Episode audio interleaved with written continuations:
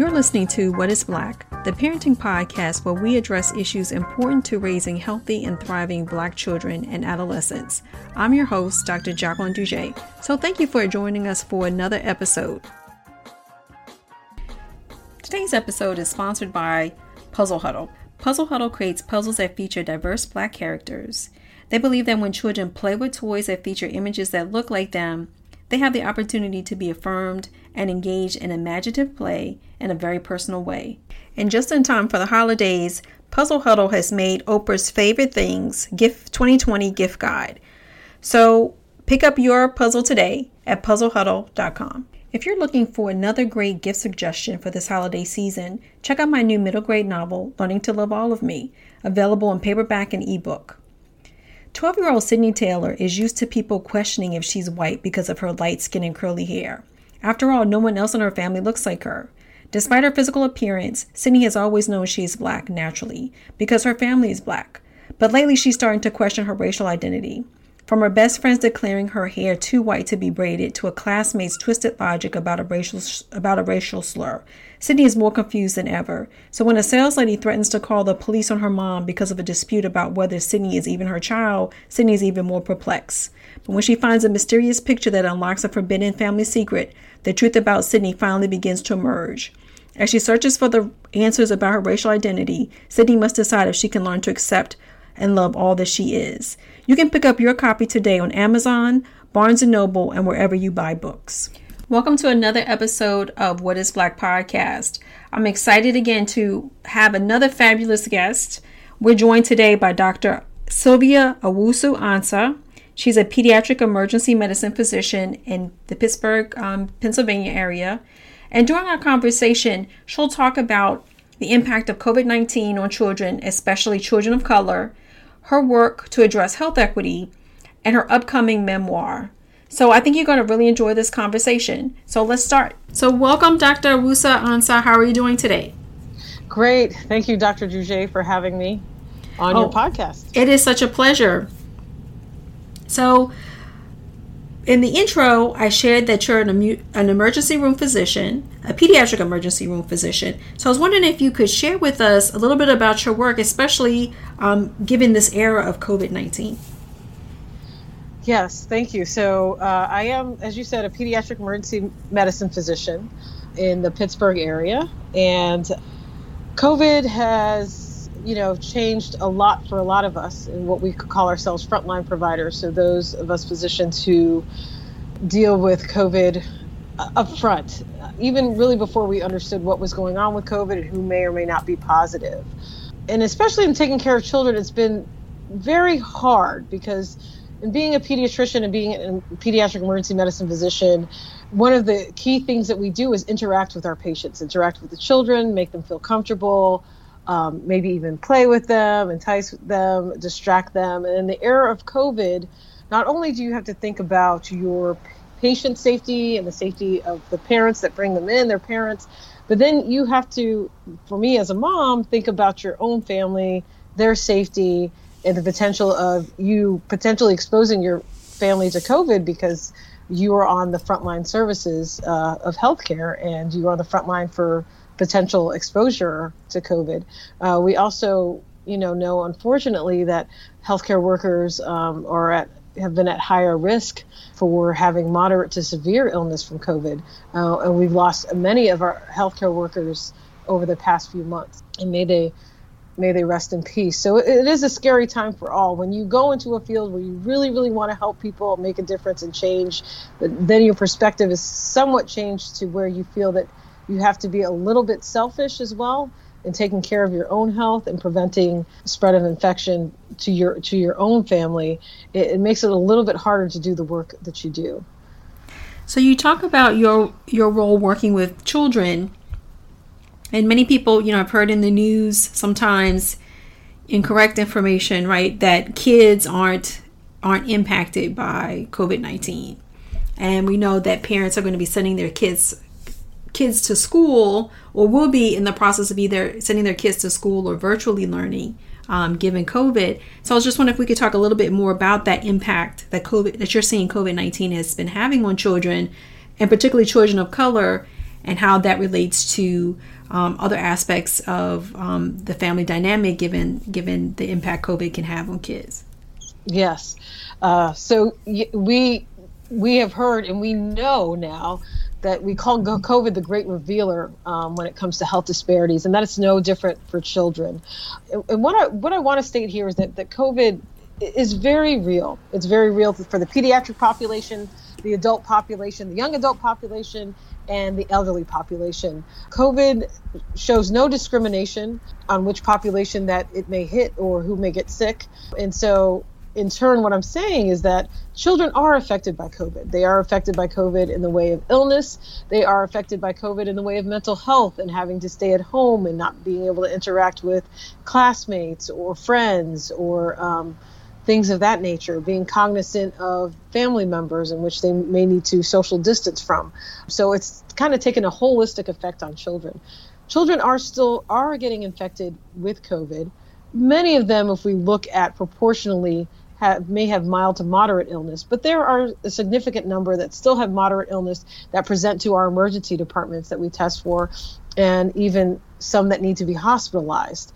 Um, in certain regions of the country, those numbers are higher than others. COVID is still affecting our children. Personally, as a pediatric emergency medicine physician, my concern is for the upcoming fall season where we will also be dealing with flu, which very much has not gone away. And so, it, with that, we know that vaccines can help from a community standpoint. And so I'd encourage families to still continue to get flu vaccines as, as fall approaches and being cognizant of um, flu as well as COVID and washing our hands, wearing our mask, social distancing, talking to our children about this as well and the importance of helping out not only their own families and themselves but but our community as a whole. It's been it's been crazy the impact it's had on families. And I know you're a mom of of young children. How have you been how have you and your family um, been dealing with COVID nineteen and all the the consequences and life changes as a result of COVID. Yeah, so I have two beautiful daughters, uh, twelve and eight. So uh, sorry, 12 and 4, excuse me. They are eight years apart. That's why I use the number eight. Quite, quite a dichotomy there. Quite two different subsets of schooling, right? One is in preschool daycare setting, and the other one is entering middle school, or uh, in some places is already middle school. And so, two two different thought processes there. They have been home with me um, since March, and we have worked with their system in which we know the inner network of of the babysitter, and we use masks when we um, are inside. We wash our hands frequently now that the weather is nicer, we spend a majority of the time with the kids outside, or the babysitter does while I'm doing work. But a, majority of the time, the kids are home with myself and my husband as we, you know, alternately work from home. Um, my husband is a is is a licensed paramedic, but has kind of switched over to doing home improvement type of jobs, um, and that has allowed for flexibility, uh, whereas the paramedic would not have. So even that has even affected how our you know job situation and careers have looked as I know has affected many many families across across the country many who may have lost their jobs completely let alone even transition to a new job to be more flexible or working from home. So so we have we have you know tried various methods like many families um, what I what I do know for my 12 year old that uh, you know and what I became cognizant of not only as a pediatrician as a, the pediatrician and the medicine side of me but as a mom you know and I don't want to let go of that fact. Is this this takes a mental health uh, effect on our children uh, to be at home in some cases isolated um, not being able to interact with friends in the way that they used to. And I'm particularly cognizant of that with my four year old as well, because when you think of preschoolers and kindergartners, their one purpose in life really is to play and interact and learn through touching and feeling and interacting. And with COVID, that's kind of taken away from that. But that being said, COVID is a very serious pandemic with very serious consequences as sequela. So you, you want to protect your family on both aspects, which makes it very tough. So trying to find ways to provide outlets for both kids. So, for instance, we'll have girls' dance night. We'll have dance parties. We'll make up, you know, uh, certain videos. Um, we'll make up plays and uh, allow them to be creative. They love to read. Uh, we spent a lot more family time and we've become a lot more interconnected with who each other is and is becoming and what our needs may or may not be. Um, I joked earlier during the lockdown, we never spent lunchtime together, right? Because either at work or at school, and we had lunch almost every day together, which I thought was a beautiful thing. So trying to pick out the positive within the chaos has been trying to be my focus, you know, for myself, my husband, as well as my kids. And so no different than what anybody else has been dealing with. And, and even more so now with the decision of you know, going back to school now. In my region, they have decided online for the next couple of months at the very least and to kind of stair step their way back. And I'm trying to uh, figure out or brainstorm ways in which I could help both of my children in the way of mental health. Um, my daughter's daycare reopened a few months ago and seems to be, as, as of right now, a well oiled machine. I kind of wanted to feel that out as a mother and as a pediatrician, knowing a lot. Um, and so I, I feel comfortable at this stage in time to send her back to daycare, but with a watchful eye. So that's kind of that's kind of where we are as a family. You know, like you said, I think what you know what you bring to the table, not only at you know your experience with a, being a pediatric um, emergency medicine physician, is the fact that you're also a mom, right? So you get you get to see you know multiple sides of how this how this pandemic is is affecting you know families and children which i you know which i think is a great which is a great perspective to bring to this episode but it's interesting to you know over the summer you know we've heard people say you know we're dealing with two pandemics now not only the pandemic of covid-19 but also the pandemic of racism and just wanted to, to touch a little bit about that as well uh, african american female physician there's only two percent of us, believe it or not, about two, I think two to four percent of us in the workforce. I believe it's about two percent in the physician, entire physician workforce, because um, out of out of all phys- active physicians, um, African Americans in total make five percent, and we are declining in the number of African American male physicians that we were recruiting. So there is a small pool of us. I am of West African origin. My parents both were born and raised in Ghana, West Africa, and came over here. So I'm first generation. Used to joke African American, and and so in growing up that way, in in dealing with what we are what we are opening up our eyes to see. I wouldn't say this pandemic of uh, anti of racism is new. We go back to the 1600s or way before that. So it's not a new thing. Again, the murder of George Floyd and COVID has has kind of opened up our eyes once again, and maybe opened up our ears to listen to see the stories that have already happened and are continuing to happen. And, and so, so growing up, identified personally with a lot of racism. Uh, I was told, you know, that I was that I couldn't get into med school because I was black, and I was also told that I got into med school because I was black. You know, two two two different statements, but both, you know, with racial connotations, both racist statements, right? Like you got in because you know because of fervent action and it was a token service to you, or you can't get in because you're not you're just not smart enough. You're of that race that's deemed to inferior. In, in coming of age too, for myself, I realized that even within the community, even within the African community, African, uh, uh, you know, and African American community, there are some prejudices as well and that a lot of uh, immigrants see African Americans as a lot of Caucasians or whites see African Americans to some degree. And so, growing up, I had to wrestle with both sides of that because I was born and raised in the United States of America. But my parents were from West Africa and I have strong African roots, and I knew exactly where my roots were. Spent high school in Namibia, Southwest Africa, and witnessed Nelson Mandela becoming the first uh, black African head of state for that country. And so there were a lot of things that's, and you know, and then witnessing Obama, President Obama spoke at my medical school graduation as a senator and then became president. So I witnessed a lot of these positive aspects um, of what African Americans can do and the waves of change. But I also, you know, for majority of my life, witnessed the detriment of racism on a personal level. And so I worked in, in, in the uh, DC area where I was, I, now I see as I feel privileged, where I was in a community, even though there's a small pool of us in the way of underrepresented in medicine, underrepresented physicians in medicine. I worked at a hospital where I saw a lot of people that looked like me. Um, above me and as trainees. So I saw faculty members that looked like me, administrators that looked like me, saw medical students coming up that looked like me, high school students. When I came to the Pittsburgh region, it was very starking the contrast between where I'd come from and where I'd landed.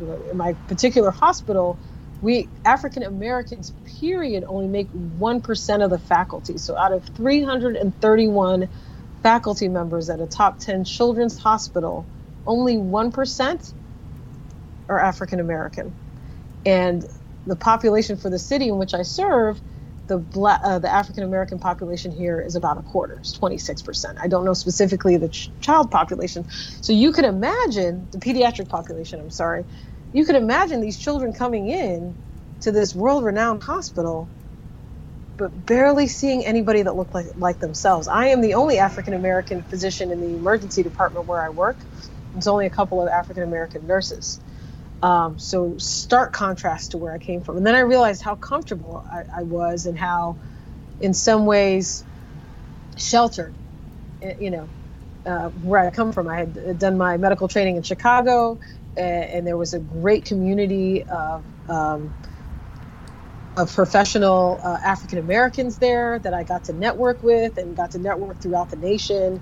Um, and then I came to basically uh, this drought, a very huge contrast for me in in in my during throughout my medical career, and uh, was not okay with it from day one, and, and said, you know, you need to do something about this. This is not okay.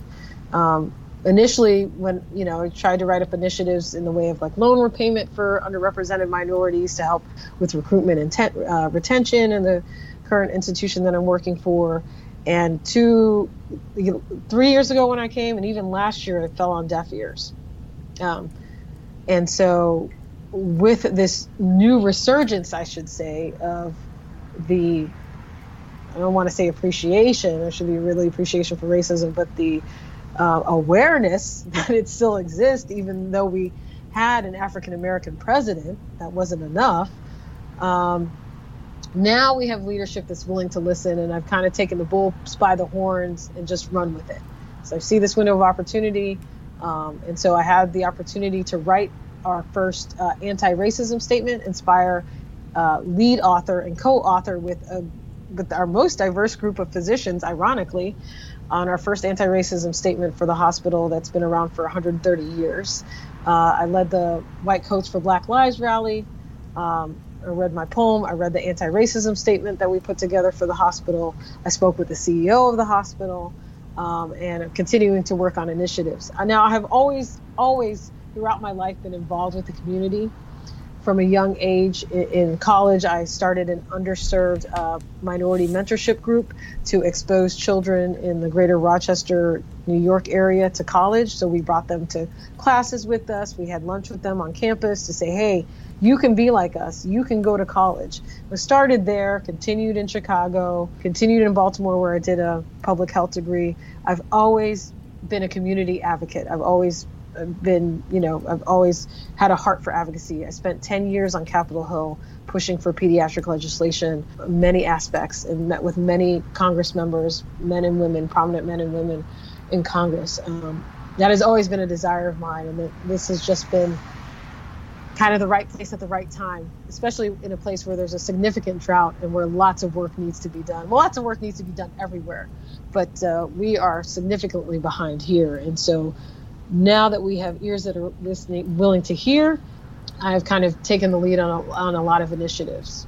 You mentioned um, your your talk for White Coats Black Lives event. So I was wondering if you could if you could share a little bit about you know just educate our our listeners if they're not familiar what Black Lives um, for White Coats for Black Lives is, and your um, your upcoming memoir that's sort of based on um, some of the work um, that you that you that, that you yes, that you've been so? Uh, so White Coats for Black Lives was a rally of physicians throughout, not even the nation, I want to say, throughout the globe, to stand uh, for Black Lives Matter, to stand after the murder of George Floyd, to say we that Black lives do matter, that we need to take care of Black lives um, above and beyond what we've been doing as physicians.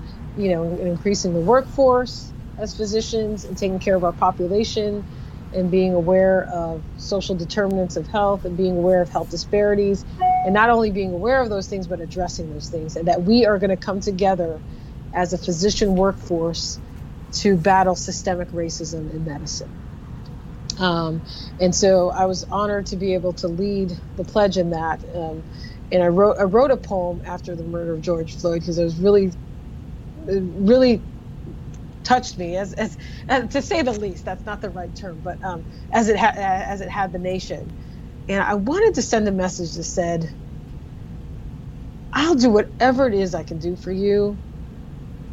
Will you do the same for my black children? Because I don't look at you on a superficial level.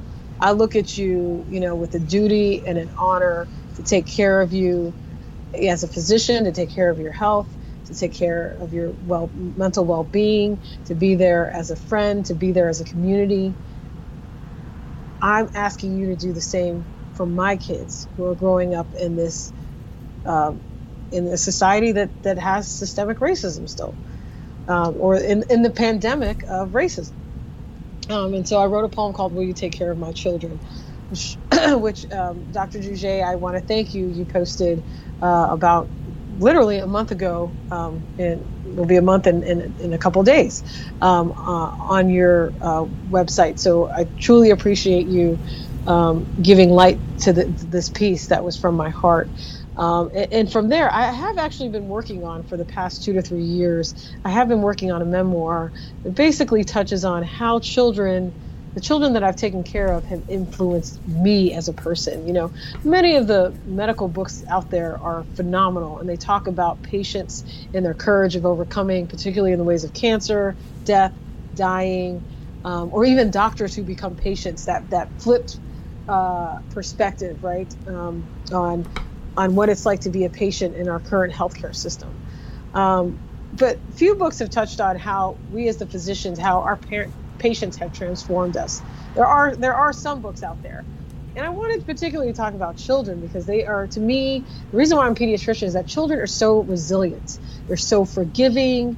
Uh, they're so open, and in most cases, very honest and they just want you know to be loved really you know children just want to be loved and and I'm, I'm just so privileged and honored to be a part of so many of these children's lives um, over a spectrum of a decade but you know and as doctors you know a lot of times or even society will, will see say or, or think that you know as doctors you know we're doing our patients the service but I think oftentimes we forget that our patients, in some cases, do more of do us more of a service than we do for them, and that's basically what this memoir is about. About you know these these children who really changed my life, not even just as a physician, but as a mother, as a human being, different perspectives, and with all different kinds of ailments, and all different kinds of you know, I have you know talk about you know the first time I had to pronounce a child dead. And, and, and the experience with that and the experience of you know dealing working with the parents on that or how do you work with the parents on that or you know and as a parent you know how heart-wrenching that is. And and then and children you know battling cancer and, and how resilient they are and, and and how they go through these things and time time and time again they they they come back and and they come back strong and some of them don't make it but even within their fight they're heroes um, and and our fractured medical system in the way of health disparities and systemic racism. And I, I have a particular piece that uh, I'll soon be releasing on Medium. One of the chapters I'll be releasing called GSW, which stands for gunshot wound, which is about a 14 year old male who got shot multiple times um, and uh, and survived it. But when he came to me, I did not know of that history. And he came to me after being uh, detained by the police. He came in basically in shackles with handcuffs and ankle ankle bracelets. Uh, came in with the police uh, for stomach pain after being caught, I guess, in the action of stealing a car, which is what I was told. Um, and he didn't look sick to me.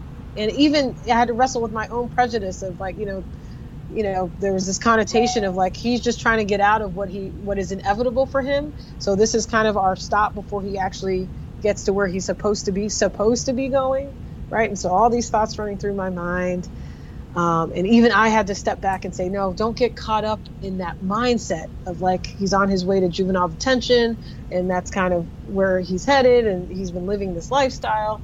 Stop yourself and be a physician. And so that chapter goes on to talk about that. And that child ended up being very sick. And if I had taken to the prejudices and the implicit biases and misconceptions in my own mind, as well as the, the, the colleagues around me, including the police officers, you know, this this kid would would be in in a very different position today, and, and just to even think that he's just a kid, you know, and he survived. He survived multiple gu- gunshot wounds um, to tell the story. I mean, this the apparently you know the bullet went through his heart, his abdomen. He went through multiple surgeries. He was able to survive that. Um, and and I met him in a in a encounter after that. So um, just just all of the, those things that um, that change you as a human being and, and help you appreciate your job um, and who you work with. So. Oh, that's a that sounds amazing. Oh, I can't wait to can't wait to to when it's available available to. Yeah, so hopefully hopefully within you know hopefully by 2021 we'll have that we'll have that sent to the publishing company. I'm still working on different aspects and, and have added stuff in regards to, to COVID as well. So it's been a pleasure to speak with you. Thank you very much for the work that hard work that you do and for this opportunity. Thank you for listening to another episode of What is Black podcast. Be sure to follow us on social media. We're on Instagram, Twitter, and Facebook at What is Black. That's at W H A T I S B L K. And also sign up for our newsletter on our website at whatisblack.co. And that's W H A T I S B L A C K.co. And until next time.